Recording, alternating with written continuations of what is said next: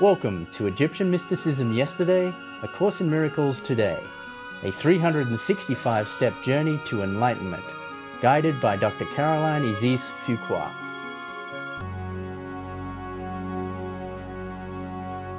Step 168 Grace is a state of being. It exists in the room at the left end of the pole where we are intended to dwell. We were created in a state of grace, and we are always welcome to return there, no matter how long we stay away and no matter what we do while we are gone. It can be likened to the warm and illuminated place that was always available to the prodigal son should he desire to go home.